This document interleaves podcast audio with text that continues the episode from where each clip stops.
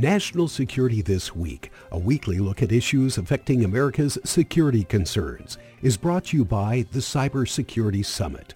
Check out their website at cybersecuritysummit.org for a list of their upcoming webinar series.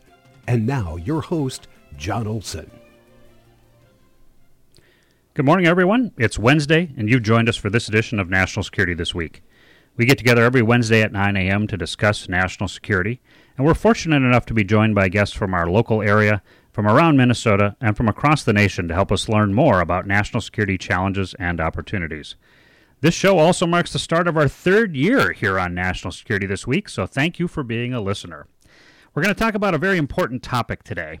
As our regular listeners know, nations have what are called the tools of national power, and how the tools of diplomacy, the power of information, military and economic power, usually abbreviated as DIME, are used as the art and science of statecraft. America has traditionally exercised strategic patience in our dealings with other nations around the world. We've historically allowed our career professional diplomats to guide the implementation of foreign policy objectives as defined by the President of the United States. But that practice of strategic patience changed after the tragic events of September 11, 2001. From that time until even today, much of American foreign policy has been driven significantly by U.S. military power rather than through traditional diplomacy. Our guest today has penned numerous articles on this subject, and she has the real world experience of having served in crisis areas around the world as a U.S. diplomat to back up her observations. Elizabeth Shackelford joined the Chicago Council on Global Affairs in January of 2021 as Senior Fellow on U.S. Foreign Policy. Her analysis, writing, and outreach focus on building awareness and understanding of a restraint approach to foreign policy, which seeks to limit the use of military force to the defense of core U.S. national security interests and favors robust diplomatic engagement.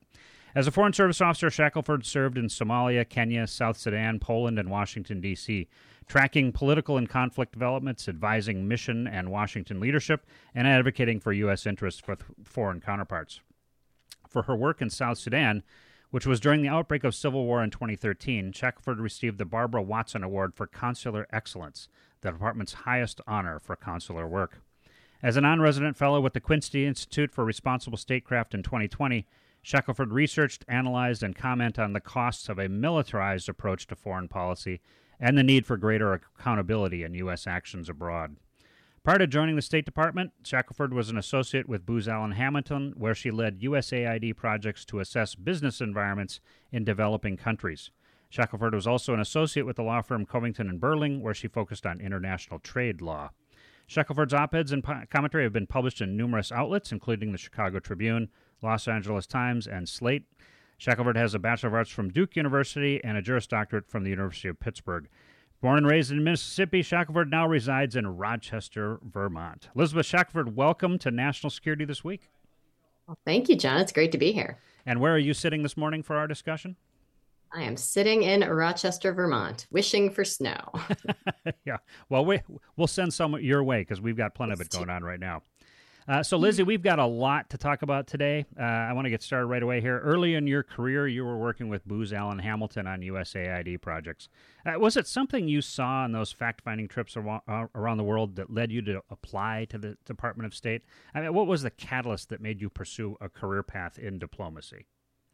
Well, that was a really wonderful early career opportunity to have because it just gave me so much exposure to so many different aspects of what the US government does overseas. I mean, I had this opportunity to kind of drop into, I mean, I was literally one of those consultants that just like dropped in for, you know, two, three weeks at a time in different countries. Uh, not sure how effective that that was for the work I was doing, but for my own personal professional education, it was incredible. I got to see what USAID was doing on the ground in a, you know nearly a couple dozen countries. Um, and while USAID was my primary uh, kind of partner in the work that I was doing, I met a lot of uh, foreign service officers with the State Department as well. Um, and I, I, got to learn more about how the different aspects of the US government were working um, around the world. And, you know, it, it was that time period. First of all, it was my first real exposure, you know, over a long period of time to US diplomats. I didn't really have any background and know what US diplomats did around the world. And, um, and I got to kind of see what their lives were like, what their work was like. And at the end of, you know, a few years, about three years of doing that, I recognized that USAID was doing interesting work around the world, but the folks pulling the strings on what our foreign policy was were really the ones working uh, for the State Department. That was, to me at least at the time, seemed like the the foremost um, institution for U.S. foreign policy, as as it should be. And I wanted to be, you know, part of the decision making and implementing body that was you know really leading our foreign policy charge. And so that's why i decided as that project was wrapping up you know looking around at other consulting gigs i could do and i thought oh, take the foreign service officer test. Why not? Let's see what happens. So I, what i've often found when i've had guests on this show especially those who've served in government in some way shape or form uh, it, it, tends to be a bit of a, a calling so to speak. Uh, you're kind of called to serve. There's something in, in you uh, where you realize, hey, I have these these skills, these talents, this knowledge.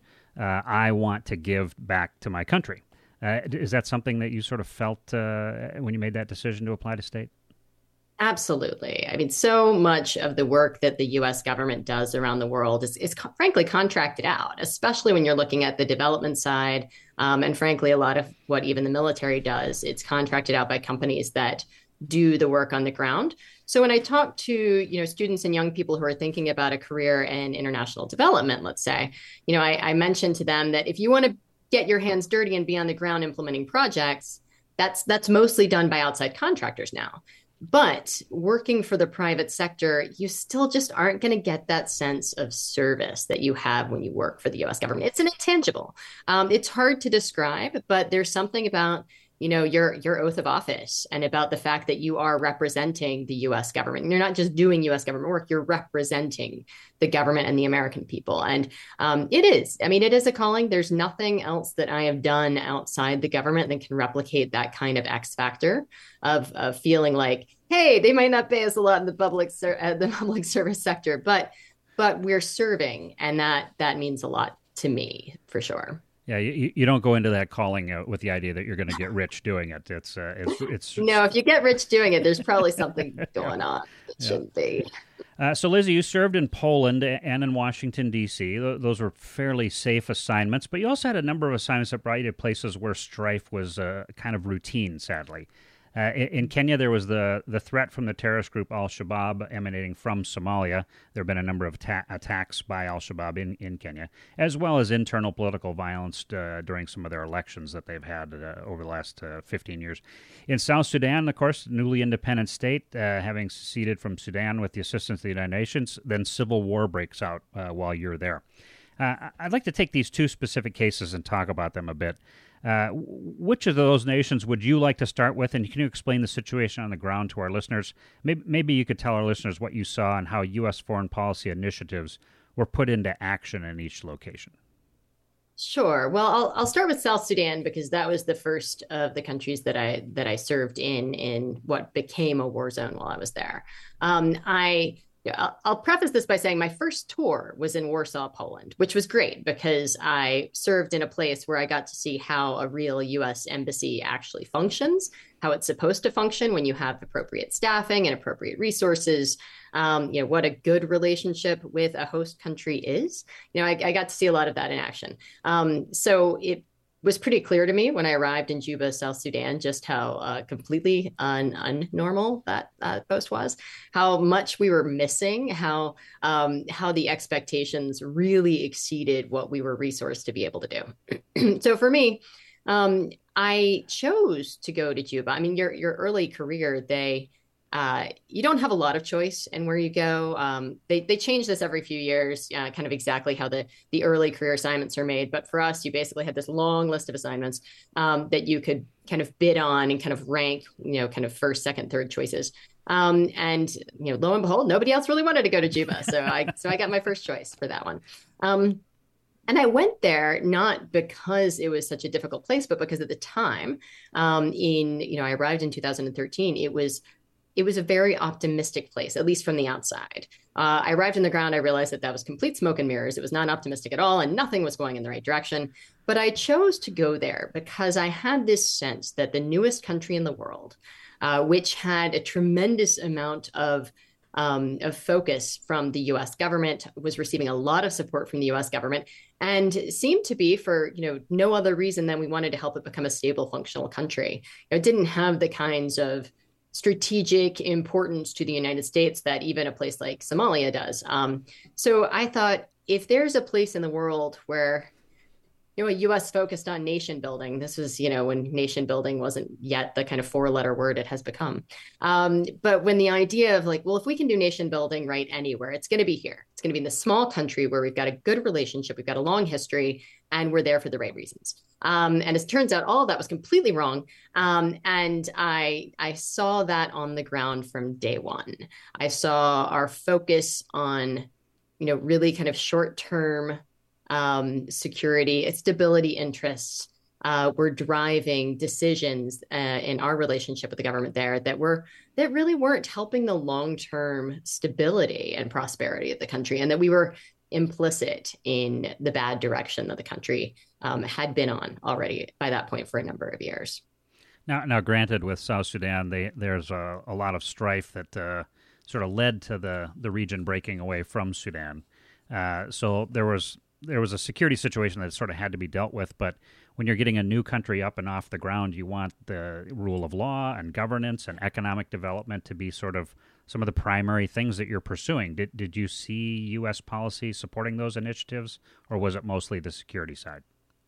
We certainly had initiatives on these things, but I would say that we focused on uh, more kind of the the trappings of you know rule of law and democracy than the real substance of it. Okay. And the way this tended to play out in practice is that we would have programs that might be you know kind of supporting advisors in different ministries and we would be working with the you know kind of election commission getting stood up so that they might eventually one day have a democratic election um, but we tended to turn a blind eye when you know kind of step by step by step, things were taking the wrong direction, and the government uh, was kind of abiding by just enough of what we were asking to keep it going. But in the background, corruption was rampant, um, abuse of civilians was rampant. The the security services that we were helping to train and equip and um, and supply were. Uh, really, really bad actors across the country. So, you know, we might talk a big game about human rights issues. We might um, you know, put out the occasional statement saying, "Hey, maybe the security services shouldn't be raping and pillaging up in the north." Uh, but uh, we weren't actually making any changes to our relationship with the government based on these signs that the government had no interest in sharing our values of democracy, human rights, and the rule of law. Um, that, to me, was really apparent not just in kind of the policy activities that we were doing and engaging with, but I also happened to be the kind of consular section of the embassy. And in that regard, you deal with American citizen services and, and kind of visa issuances. So I was both issuing the visas for military officers that we were sending to the United States for training. So I, I could well see what we were doing on the military side there. And I was the one who got the phone call every time an American got arrested or, you know, terribly sick in the hospital or died. Um, and so I would be at this, you know, at the national security prison uh, trying to get Americans who had been wrongfully detained out. Um, and so I, I, knew that there was no rule of law. I, I spent lots of days at the courts there. I, I mm. knew that they weren't, um, you know, kind of implementing the rule of law. Um, but we weren't raising the alarms at that stage, at an early enough stage when we probably could have changed behavior of the government. Uh, it just wasn't a priority for us. Sure. And if we could, how about let's shift over to Kenya? I know you also spent from Kenya a lot of time dealing with uh, the situation in Somalia. What, what what was going on there? Well, again, it seemed so optimistic when I arrived. You know, I was like, okay, I'm heading from from you know, I spent a year in DC, um, but uh, rapidly started applying for my following post because that was short, and I'm looking for a place that's more optimistic from the South Sudan Sudan that I just left, and you know, meanwhile, we've got a country where we're gonna we're about to have the first ambassador to Somalia in 25 years.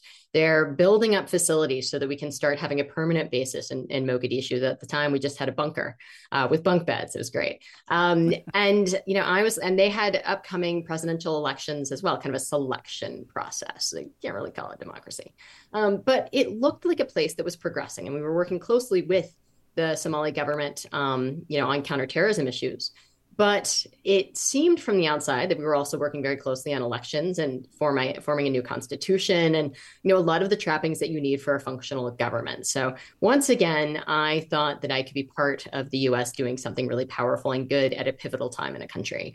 And when I arrived on the ground there though, it again became very clear that our priorities were not good governance um, there, it was a lot more obvious why we cared so much about the security situation because the the terrorist threat was real. Um, but over time, I learned that you know we'd inflated the sense of what the threat was to U.S. national security interests, and we used that largely as an excuse to really double and triple down on counterterrorism at the cost of really uh, promoting better governance and the types of things that could address the underlying causes that drive people to join extremist organizations in the first place. So let, let me ask you uh, something about uh, both South Sudan and, and uh, Somalia, and uh, you know U.S. mission activities in both those places. Uh, one of the things that I learned as part of you know my time in in serving in the Navy and naval intelligence and whatnot was that the United States often tries to help, quote unquote, uh, by telling other countries what they should do. Uh, and so that we're we're sort of injecting our own cultural uh, perspectives on other nations around the world that might have fundamentally different cultural values than we do. Uh, did you see that happening in, in what the stated goals were for both South Sudan and Somalia? You know, I, I did. And I think that it is important in countries that we're working with that we promote the values that we understand create good governance. Not because everybody should have a democracy like the United States, but fundamental issues like a functional rule of law and justice help promote long term stability, help create communities uh, where people feel that, you know, that the government is working for them and they don't have a need to ultimately revolt against it.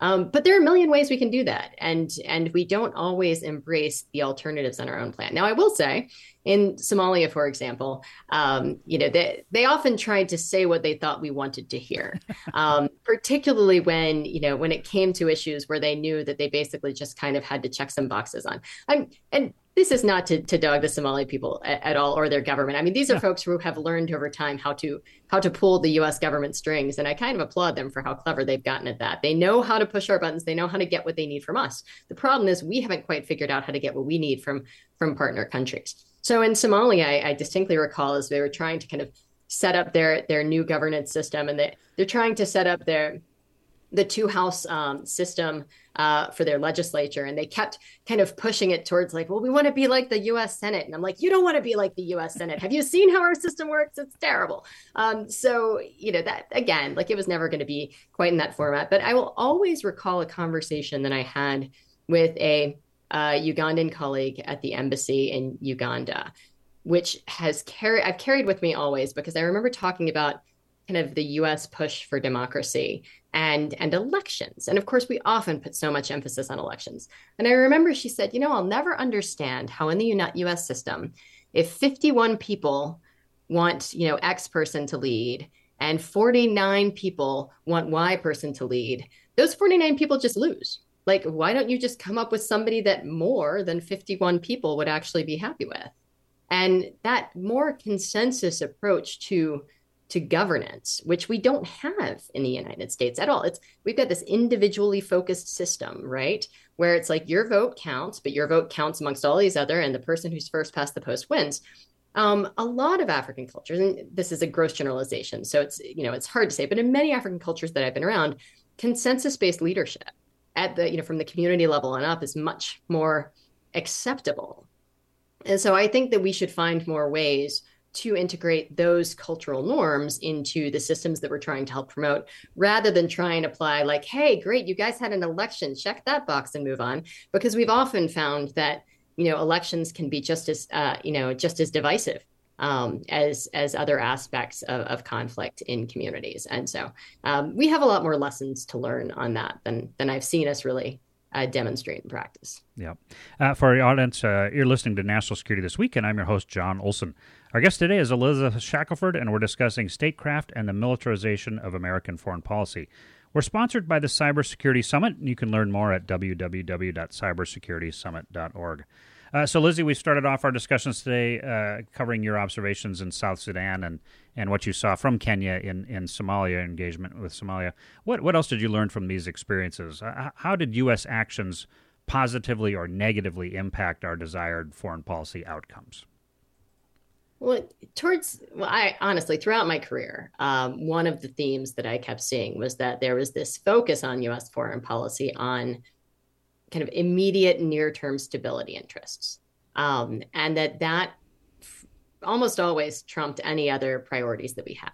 Um, and in the places where I served, I saw over and over again that there were opportunities to make kind of small moves towards towards things that might um, enhance greater long term stability. But that short term focus, uh, which in some ways is just a natural part of being a democracy where you're on four year administration timelines. But, um, but, you know, other other countries I think do a better job at um, at having longer term projects and goals than than the United States does often, and that's part and parcel of the militarization of our foreign policy over time.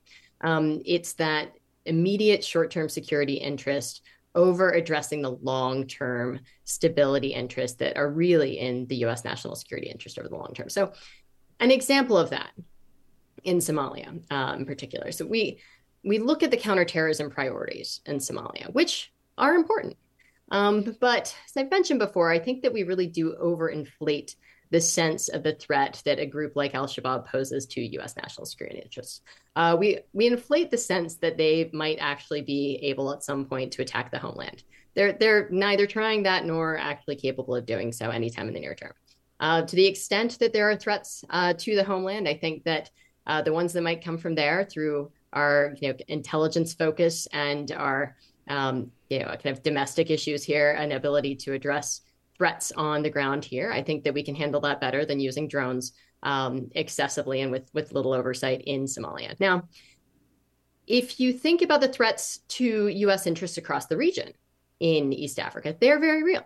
Um, as you know, you mentioned early on. I mean, Kenya was the kind of place where, um, I mean, ever since I lived there, I'd never enter a restaurant without looking at where the exits are and how to get out, because it's a place where that frequently happened, where U.S. and uh, European um, you know citizens tended to go. They were often targets for threats in Kenya.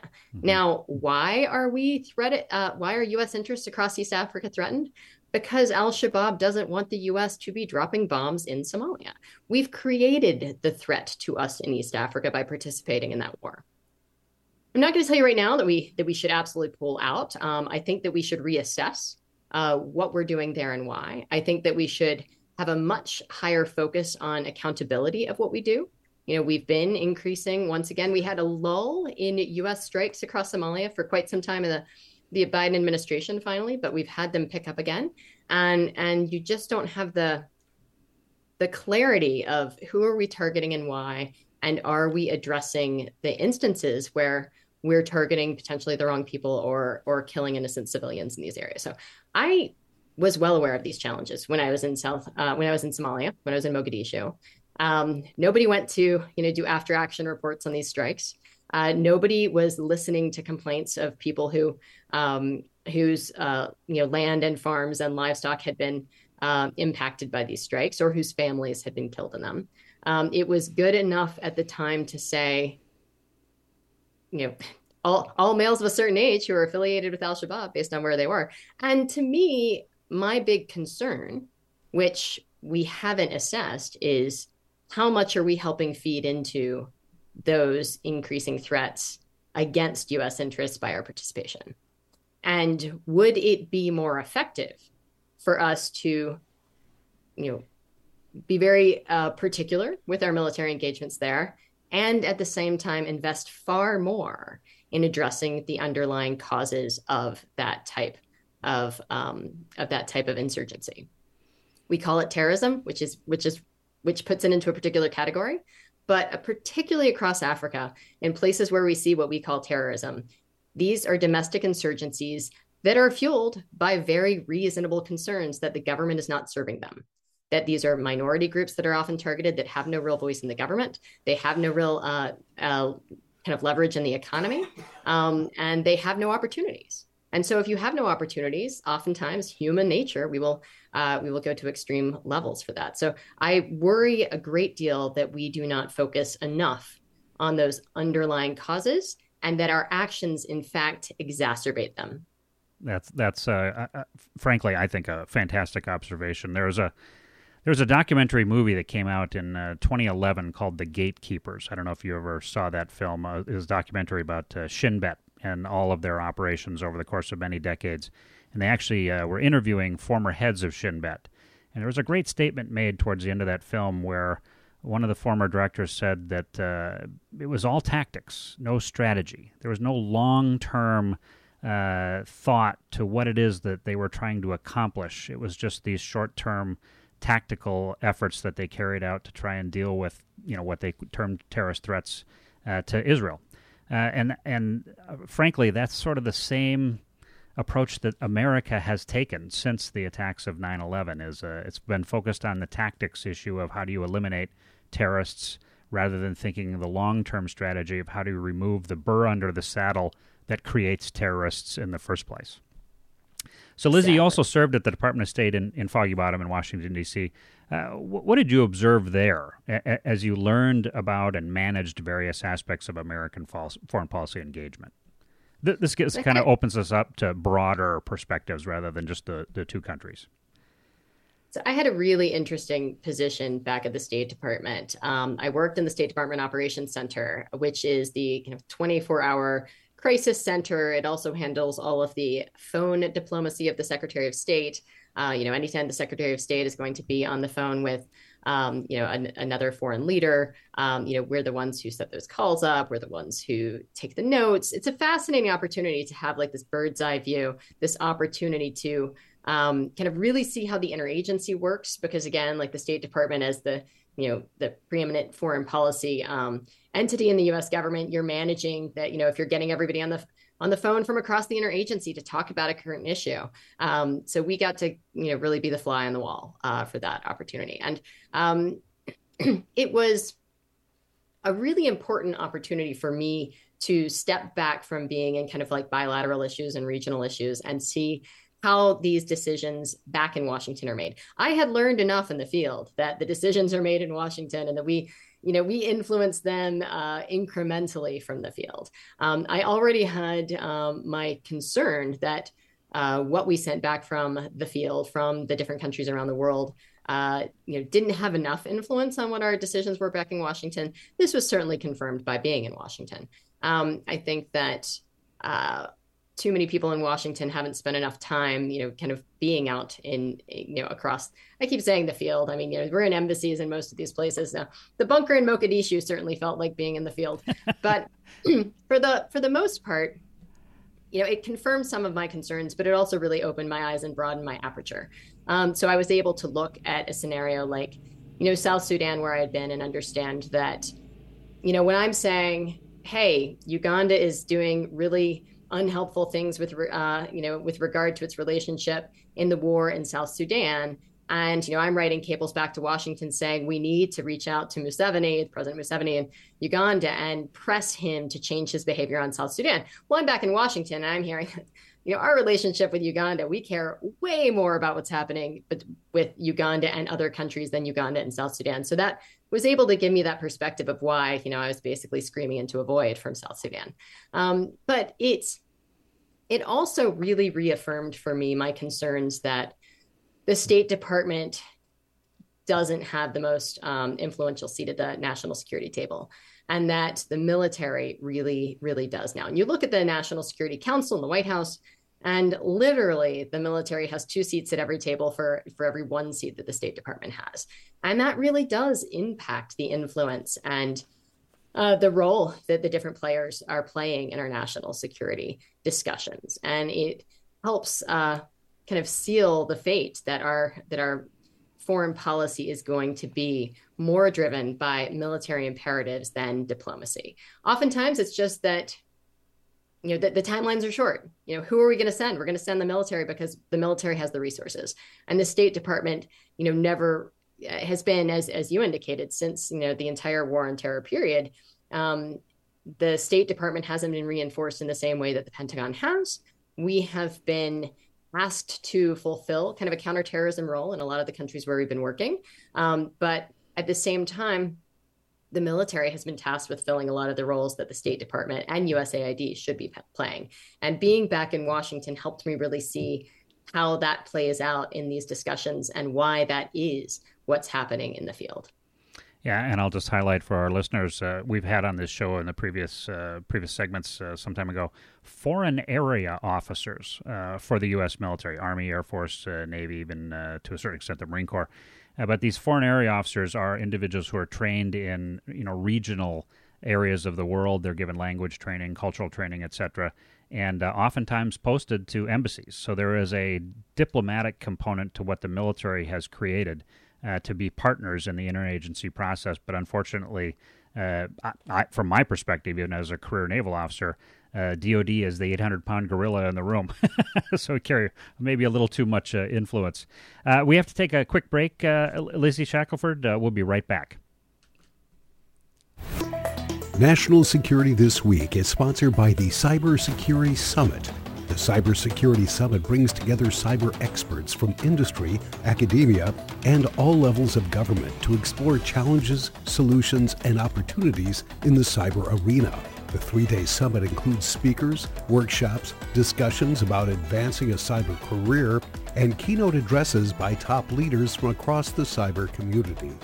Learn more at cybersecuritysummit.org.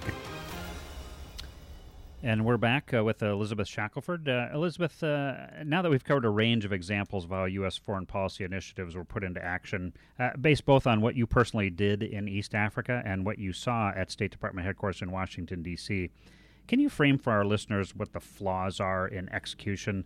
Uh, we have these tools of national power, but we've relied far too heavily on, on the military component, the security component of those tools. Uh, what, what are the flaws in execution of American foreign policy? Well, I think that you know, kind of the biggest flaws are we have short-sightedness. You know, we've got this very short-term view and perspective. We are driven far too much by inertia, um, which happens in large part because you're rarely going to get blamed for continuing things that don't work, but you're going to get blamed if you change things and they don't work better. Um, and and then I would say the the resource distribution, um, which really helps to kind of reinforce that short term focus on um, kind of immediate stability issues. Uh, the way that all of that plays out um, kind of in practice in the field for me is uh, well, you were mentioning before the break the 800 pound gorilla in the room, the, the military.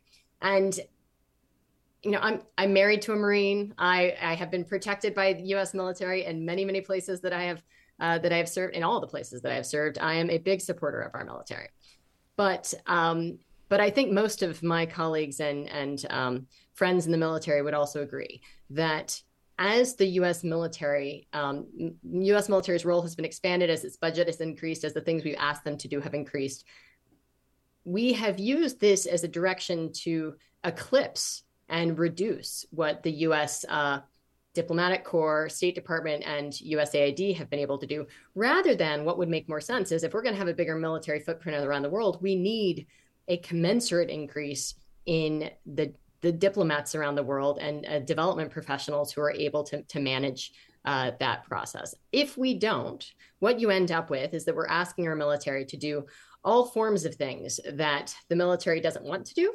isn't trained to do, um, you know, and, and doesn't need to be doing.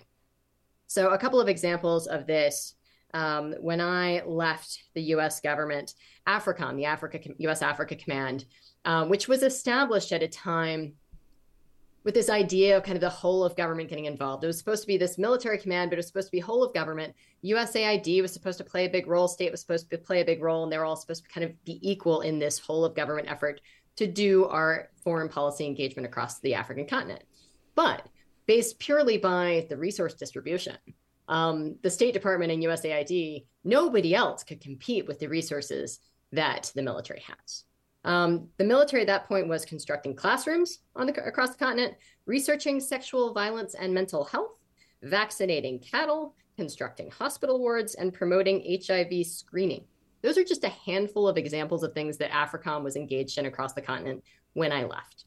None of those are military operations or activities. No, no, they are not. All of those are things that either the State Department or USAID should be doing. But we did not have the resources. And so we sent, we, the US government, sent the military to do these things. And just consider the effort by US diplomats in some of these countries trying to say, you need civilian leadership, you don't need a military coup, when the folks out there conducting everything that they see the US government doing are all in uniform. It just, it, it makes it hard to make that case. Um, meanwhile, we're training and assisting militaries across the African continent and have inadvertently trained several people who have conducted coups in a half dozen countries across different parts of the continent. So um, that those are kind of a couple of examples of how that that focus on boosting our military engagement has inadvertently undermined our longer term interests and foreign policy priorities across the continent. I, I think I'm going to reinforce uh, sort of your views here. Uh, General James Mattis, uh, former Secretary uh, of Defense, when he was the commander of U.S. Central Command, he was testifying before Congress on March 5th of 2013. And he said, this is quote, if you don't fund the State Department fully, then I need to buy more ammunition ultimately. So I, I think, he says, it's a cost benefit ratio. The more we put into the State Department's diplomacy, hopefully, the less we have to put into a military budget. And so that's his quote. I, I think what we what he was saying was that diplomacy may help to reduce the use of military forces, which is very expensive, uh, but is you know so it's cheaper fiscally, but it also means fewer American casualties, fewer young Americans coming home in body bags. Uh, what, what are your thoughts on General Mattis's statement? I mean, it it absolutely reinforces this position, and I have found over and over again that you know military colleagues all feel the same way. None of them begrudge uh, you know, those of us on the, the side of diplomacy wanting wanting and needing more resources. I came across this every day when I was in Mogadishu. Um, you know, my military colleagues would say, "I've been asked to do X, Y, and Z. That's really your job." And I'm like, "Well, we don't we don't have permission to go out into Mogadishu. I'm stuck in this bunker. I have to ask people to come here." You know, and everyone in the military that I worked with wanted us to be out there doing our jobs, so they weren't expected to do it for us for them. And um and so that they you know they would have fewer conflicts frankly to address. Now diplomacy is primarily a preventative tool right? Diplomacy when it works really well when it works at its best you have no idea. It is not in the newspapers. It is the kind of thing you know that that it's not sexy it's not the stuff that most movies are made of. It's you know if we're doing our job right as diplomats you're not going to see it in the news. That's one of the reasons that we don't have a constituency in congress for example. That's one of the reasons that we don't have a lot of support. Now that said there's widespread bipartisan support for for you know kind of increasing our diplomatic leadership. Um, but that often kind of hits a wall when any other priority pops up because people like it in theory, but they're not going to fight for it. You contrast that to, you know, the uh, National Defense Authorization Act that was just passed uh, last month, and if there's there's so much support for increasing the military budget, even beyond what the military asks for. Um, that which you know, is what happened. That's exactly which what happened. What happens every year? Um, I mean, that what 858 billion in the latest uh, military budget, which was I want to say. I know, was it like 45 billion more than the Pentagon wanted or that the administration asked for? Uh, many things that the military has you know, supported scaling back. the decommissioning of about a dozen uh, Navy ships mm-hmm. uh, was just was just sacked by Congress. They were like, nope, we're going to keep those going. Um, so it, it is a really hard issue to change because you know you just you just don't have anyone really kind of fighting for shifting that balance. And so that that budgeting uh, for the Department of State, so you you would advocate for an increased budget for not only diplomacy in the State Department, but also the, the work that USAID does. Is that right? Absolutely. Um, and, you know, I, I can't tell you what the right military budget is. Um, I'm not certain that we should be reducing it. I don't know that we shouldn't be increasing it. What I know is that the budget that we pass now is not passed to meet our national security needs, and it is not scrutinized um, the level of scrutiny over the State Department and USAID budget, even though it is a very tiny fraction of the military budget, is much greater. Um, you know, the, the State Department and USAID have to complete audits every year. the military, uh, you know, the Pentagon has yet to ever conduct a successful audit. Right. Since the 1990s, it has been a legal requirement that every government agency pass a budget every year. And the military still hasn't. They failed their fifth attempt uh, just this past fall. Um, so, you know, we, we need to have more scrutiny over it. We need to actually assess what's working, what isn't working. Um, you know, I don't think that we're in a position right now where we're able to fight that um, you know that imagined potential two front war uh, that the but we're spending a tremendous amount of money so if we're not if we're not sufficiently prepared for national for the national security threats of the future what are we spending it on um, and should we be spending it better yeah, it's it's it's a really uh, difficult calculation to make when you're in both the administration and uh, in Congress, uh, trying to figure out where to make that where to make those uh, spending cuts if you're going to cut spending and where to increase spending. I mean, obviously, uh, you know, you you were in the State Department. You know full well the the threats that we face from Russia and, more importantly, from China. Uh, these these are massive strategic challenges that we face going forward. And you know, going back to the time of the Greeks, uh, you, you say the best way to prevent war is to always be prepared for war. That's one of the reasons why we, I think, spend so much on uh, on defense but you can avoid war by having effective diplomacy, effective uh, economic engagement with other countries around the world. That can really uh, reduce the chances that you go to war. And I don't, from my perspective, I'm not seeing that we're doing that very well. Uh, for our audience, you're listening to National Security This Week, and I'm your host, John Olson. Our guest today is Elizabeth Shackelford, and we're discussing statecraft and the militarization of American foreign policy. We're sponsored by the Cybersecurity Summit. You can learn more at www.cybersecuritysummit.org. Uh, so, Lizzie, for our, this last uh, twenty minute section or so of our of our show, I want to get into some controversial topics with you, if that's okay. you serve as a excuse me. you serve as a senior fellow at the Chicago Council on Global Affairs. Uh, you've studied this issue of the application of the tools of national power uh, with American statecraft. Uh, what, what advice would you give to policymakers today to help realign American foreign policy in the way we've traditionally practiced it since 1945, where we really did demonstrate strategic patience in allowing diplomacy and economic engagement to be the forefront of our foreign policy uh, tools, and we used the military only as a last resort. So, the challenge in talking about this and and not turning off a number of policymakers is that there's always going to be that accusation of isolationism. So I'm just going to preface this by saying I am a true believer in deep engagement with the world. I think that we should be out there. I, you look at China, which is you know, kind of our, our, our, major competitor in the in the world today. China has more embassies and consulates across Africa than we do.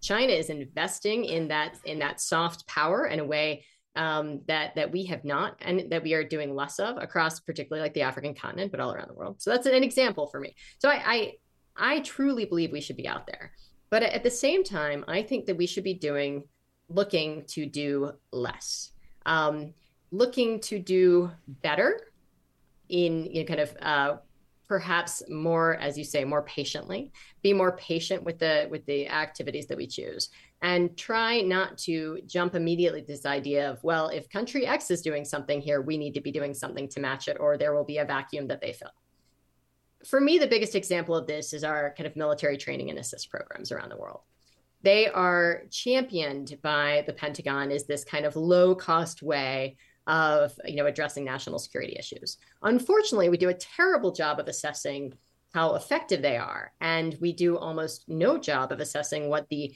unintended negative consequences of them are. So again, Africa is the the place where I've done most of my work in the world. So that's the place that I can look at most specifically. Um, but we've been doing, you know, kind of hardcore leaning into training assist programs across the African continent for, you know, kind of well over the last 15 years. Um, the last 10 years, terrorism violence across the African continent has increased by 300%. percent mm hmm We are not doing a great job at that. And we are we are doubling down on it in many places because it seems like a way to you kind of protect American lives by not sending more US troops to do these jobs. The question for me isn't should we be training them or should we be sending our own troops? It's should we be doing any of those things? Maybe we should just maybe we should be okay with having a lighter footprint in a lot more places and instead really double down on the partnerships that are working. You know, pick I mean, pick winners. That's that's something that's often frowned on. But but let's let's go to those countries that really are working to improve governance, that are working to fulfill that contract between the government and the population. The ones that might be struggling with a lot of economic issues and challenges, but the ones that aren't inviting rampant corruption and um, you kind of military dominance, uh, you know, the violence and abuse of national security um, uh, services. And you know, we don't need to be everywhere just because China is, but we do need to be, you know, across the globe, and we can have a stronger, bigger footprint in places where you know where we're seeing that progress towards stable countries in the long term rather than constantly playing whack-a-mole in you know in in dozens and dozens of countries. So i my advice for this administration for any administration would be to take a, a, a more critical self-reflection of the programs that we're doing particularly with our military because a U.S. diplomat is unlikely to accidentally kill the wrong people or accidentally, um, you know, stoke conflict. But if you've got, you know, in a number of these African countries in particular, again, I'm speaking from from experience. I you know I can't comment on a lot of other parts of the of the world on on military train and assist, for example. But one theme that I have seen over and over again on the continent is that we call things terrorism. We back our partners and what we end up doing is stoking political fights. Yeah. Um, we end up kind of increasing the power of you know oftentimes political oftentimes they're minority groups that control you know the the tools of power in the economy and so we help provoke that inequality which helps uh, stoke more violence and drive people to extremism i don't think that we have a good handle on how uh, on the negative um, uh, kind of unintended consequences of what we do. So I think that we should invest a lot more in assessing where is it working, where is it not, and being willing to stop programs that are not promoting our national security interests. Yeah, uh, I'm going to make two comments, and I got another question to ask of you. So first of all, if you if the, if we think about how many Salafist jihadi groups there are and, and adherents to that uh, that violent philosophy that are, around the world today, it is a dramatically greater number than what existed on September 11th, 2001. Uh, that should tell all of us that the strategy or the tactics, I, could, I guess, uh, maybe more effectively, that we have employed for the past 22 years were totally ineffective. Totally ineffective. Across multiple administrations, places all around the world, it was totally ineffective. So that's that's one comment on our application of the tools of national power. Second thing is going back to this topic of uh, strategic patience. If you, I mean, Lizzie, you you studied this issue even more than I have, but if you think about from one administration to the next throughout the Cold War, didn't matter Republican or Democrat. We continued on with what American policy had been in different places around the world. Mostly, mostly. I mean, changes here and there, but for the most part, we continued American foreign policy, uh, that tradition from one administration to the next. Do you think the polarization that we have in American politics today is that leading to the sort of this whiplash effect back and forth of what it is we choose to do around the world? Is that having negative impacts on American foreign policy? Well, I, I certainly think that it is having negative impacts on foreign policy, but I think less than a whiplash what it does is it makes it hard to make difficult changes. Mm. so we you know we are. I mean administration to administration following a lot of the same paths that we have throughout the war on terror years. And i will give president biden uh, big kudos for pulling out of afghanistan because that's a perfect example of something that is hard to do. The last several administrations have known that we needed to leave Afghanistan, that we were not going to win that war, but have been unwilling to take the to use the political currency that you needed to just suck it up and do it. It was never going to be pretty. It was it was not executed well. I agree with that, but it was never going to be executed particularly well. Um, so I'll give him credit for doing something that you gets back to that like inertia idea, right? It's a lot easier to just follow a bad path than it is to change that path and risk that it's not going to be better. Um, but that's what we see with the polarization. It makes it really hard to get in there with an argument and get enough support to say, you know, we're going to rein in um, some of these drone wars that we're still engaged in around the world, or we're going to conduct some real assessments about what's working. Um, one example of something that has changed is that there is a that the the big New York Times investigation over civilian casualties and drone wars that that came through last year, that's pushing some change at the Pentagon. Um, I mean, it's unfortunate that it took a New York Times investigation to push something that we should have been doing for a long time, but that's good. But that's an example of one of the very few things that I've seen kind of change, and we don't know what the impact of that's going to be in the long term. Um, but I think this there's a recognition now with kind of leaving the war on terror years, but what comes next, and are we going to be able to make the hard changes to equip the State Department to be able to take its leadership role? And I don't think we have the political will and um, alignment in Congress to you know to implement the the legal changes that we're going to need to be able to do that or to put in the parameters and the oversight congressional oversight is over our foreign policy is something that i think has really been missing not the kind that just have investigations to harass an administration not a benghazi style inquiry but but the types of inquiries that could help us do better and Congress has really uh, fallen down on that role. I think. Yeah, there haven't been too many of those uh, hearings, unfortunately, for the last uh, maybe eight years, even. Uh, so, Lizzie, you, you were a career diplomat with the U.S. Department of State until December of 2017. Uh, when you resigned in protest over the Trump administration's neglect for diplomacy. And Rex Tillerson was Secretary of State during that early period, and he actively sought to gut U.S. State Department uh, of diplomats and funding for diplomacy around the world, something like a 35% reduction in the annual budget. Uh, your le- your resignation letter was the first to draw widespread attention to the declining state of diplomacy in the Trump administration, frankly, to the morale of uh, career Foreign Service officers in the Department of State. You later authored the book uh, The Dissent Channel American Diplomacy in a Dishonest Age, uh, which was the winner of the 2020 Douglas Dillon Book Award and which was partly drawn from your observations of what happened during the Trump administration to American diplomacy. Uh, what lessons should we learn from the Trump administration with regard to the importance of diplomacy for American prestige around the world? We have about nine minutes left, so I can give you a good portion of that to talk about what lessons we should learn from that period. Well, I, I think that one of the things that that we've uh, that's certainly been clear since the Biden administration began is that um, it does behoove us to work well with our with our friends and allies and to have better relationships. And the, the Ukraine situation, I think, certainly is a good, is a good example of that. I, absolutely, and you know what you've seen with that. Um, we don't know what's going to happen with the war. As, you know, over the next year, we've got support uh, for the Ukrainian uh, government, uh, probably to last for about another year. Um, but I do think that we've seen the the ability of the U.S. to really multiply its impact by engaging diplomatically. And one of the things that a lot of people who don't follow diplomacy closely don't understand is how much work was done quietly behind closed doors in the months leading up to the war that really made that kind of big coordinated collaboration uh, possible that is really kind of fundamental to Ukraine's success so, so far in the war. Um, so I think that contrasting that to what we saw during the Trump years is um, really does make it clear.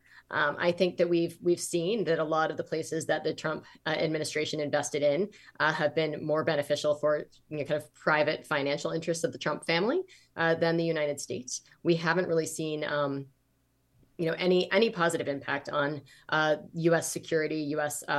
Uh, prosperity from what happened during the Trump years. Uh, I was really surprised, though pleasantly surprised, though, at the uh, bipartisan backlash on Rex Tillerson's proposal um, during the Trump years, though. Um, it was a time where bipartisan agreement on almost anything was almost non existent.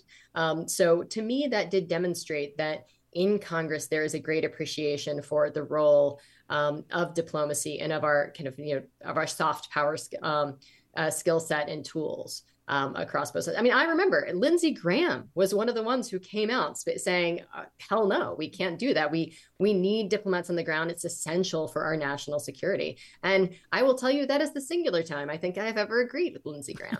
um, but I, you know, I appreciated that, and to me, that was a reinforcement that there is interest there in you know, and ensuring that we have a place in the world that isn't just a military presence. Uh, but, you know, at a time when you saw so much enthusiasm for supporting the State Department, I was quite sad to see in the transition. I think many of us were very hopeful that the Biden administration would come in and immediately, um, you know, start reinforcing the role of the State Department and of diplomacy, and we didn't see that. Yeah. And in part, we did. It wasn't a lack of of agreement. It wasn't a lack of will. It was just that in foreign affairs, you know, crises take over, uh, just as they did, and fixing the State Department, you know, in the way that we need to for it to really take the lead in U.S. Uh, foreign affairs. It's it's not it's not sexy. It's not that interesting. It requires a lot of bureaucratic changes, you know, kind of that that require time, effort, and money. And I just, if you couldn't get that, um, if you couldn't get the momentum for that at the beginning of the Biden administration, coming off of the Trump administration's just assault on our diplomatic role in the world, I'm not sure when we're going to be able to change that. So the rhetoric has changed, which is great. There is no longer just disdain for uh, the career, you know, foreign service officers and State Department officials out there in the world. Um, but I think that we haven't seen a lot of substantive uh, change that that we do need for that shift. I think if I recall, in the first year to 14 months of the Trump administration, something like 60 or 65 percent of the senior professional diplomats at State Department basically resigned or were forced out. Uh, I mean, that's that's all your equivalently for the Department of Defense. That's your admirals and generals.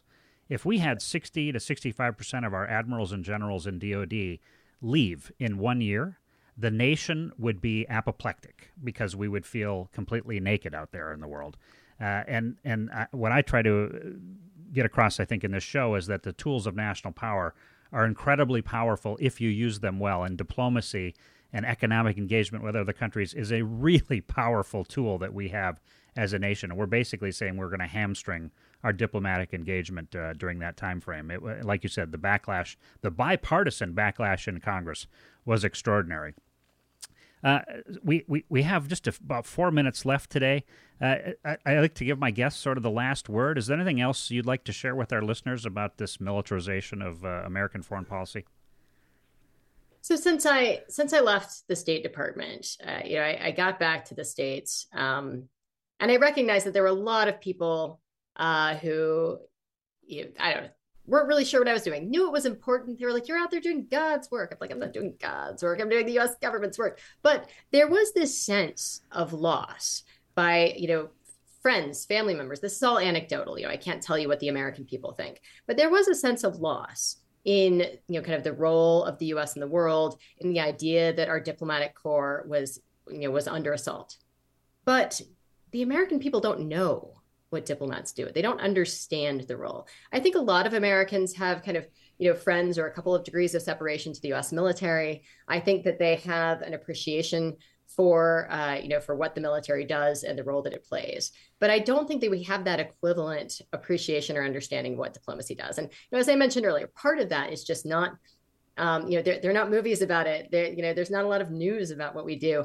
Um, it doesn't seem as urgent and, and important. So that's one of the things that I've really tried to focus on uh, since I've been at the Chicago Council. Um, I've I've been trying to use the opportunities that I have to talk more about why it's important and why the only real check that we have is pressure on the government to you know to, to reinforce that that diplomatic role. Uh, I mean, the American people need to be calling their congressional representatives, writing letters to their senators when when votes are coming up. You know, people should have been pushing back on the budget. I mean, the military budget increased 12% last year, which, you know, we're really upset about inflation, but it didn't increase that much. Nobody's asking questions about those things. So I like to try and encourage Americans um, to ask questions about what we are doing in your name overseas uh, to ask questions about the wars that we're fighting that aren't authorized, you know, to to wonder about what the influences of the US government in other places with regard to peace or conflict, because we have a big influence on peace and conflict around the world. Some of it's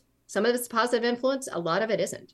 And so I just like to, to you know, to ask your listeners to, I mean, thank your listeners for listening to your show because obviously that's a, a select group of people who do care about about national security and our role in the world um, but you know raise that question with friends share articles with friends get get other people to pay more attention because it will only get better when there is pressure for it to get better and inertia will drive it otherwise those are those are fine words of wisdom lizzie thank you so much for that one more time the name of your book and where listeners can find it the Dissent Channel, American Diplomacy in a Dishonest Age. And I always encourage people to look at your local bookstore or indiebooks.org. Um, I, I'm buy it on Amazon if you have to, but I, I promote other other sources as well. Unfortunately, that uh, brings us to the close of today's show. Elizabeth Shackelford, thank you so much for taking time from your busy schedule to speak to us today. Thank you, John. That closes this week's edition of National Security This Week. I'm your host, John Olson. Thank you for joining us today. I look forward to sharing time with you again next Wednesday morning at 9 a.m. Thank you for being a listener to National Security This Week. Have a great finish to your week, everybody. Dig out from the snowstorm and take care, everyone. Bye bye.